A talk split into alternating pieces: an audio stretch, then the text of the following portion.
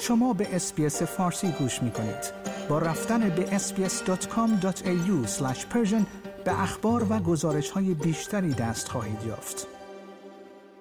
گزارش ها از سیستان و بلوچستان در ایران حاکی از آن است که مولوی عبدالحمید مرادزهی مشاور و از اعضای دفتر مولوی عبدالحمید از علمای با نفوذ اهل سنت زاهدان توسط ماموران امنیتی بازداشت شده است. وبسایت هالوش که خبرهای حقوق بشری مربوط به سیستان و بلوچستان را پوشش می‌دهد با اعلام این خبر نوشت که نیروهای امنیتی با چهار خودرو برای بازداشت آقای مرادزهی به محل اعزام شده بودند.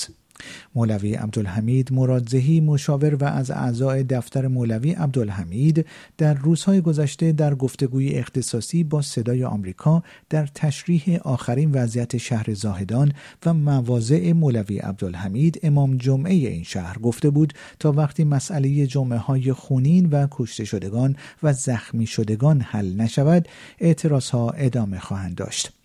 از سوی دیگر در حالی که جشنواره فیلم فجر امسال با تحریم بسیاری از سینماگران ایرانی روبرو شده است دبیر این جشنواره می‌گوید شرکت کنندگان از عوامل پیشکسوت و بدنه سینما هستند و خودی و غیر خودی وجود ندارد.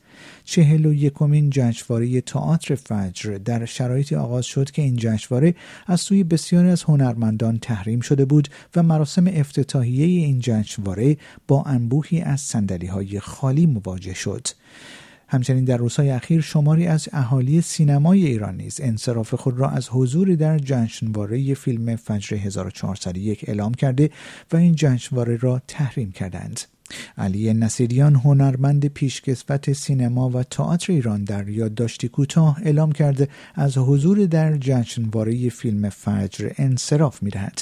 جمعی از عوامل فیلم چرا گریه نمی کنی از جمله مانی حقیقی و هانی توسلی نیز جشنواره را تحریم کردند. پیش از این کیومرس پوراحمد کارگردان سرشناس سینمای ایران نیز در یادداشتی از تحریم جشنواره فیلم فجر و انصراف در شرکت در این رویداد هنری وابسته به جمهوری اسلامی خبر داده بود.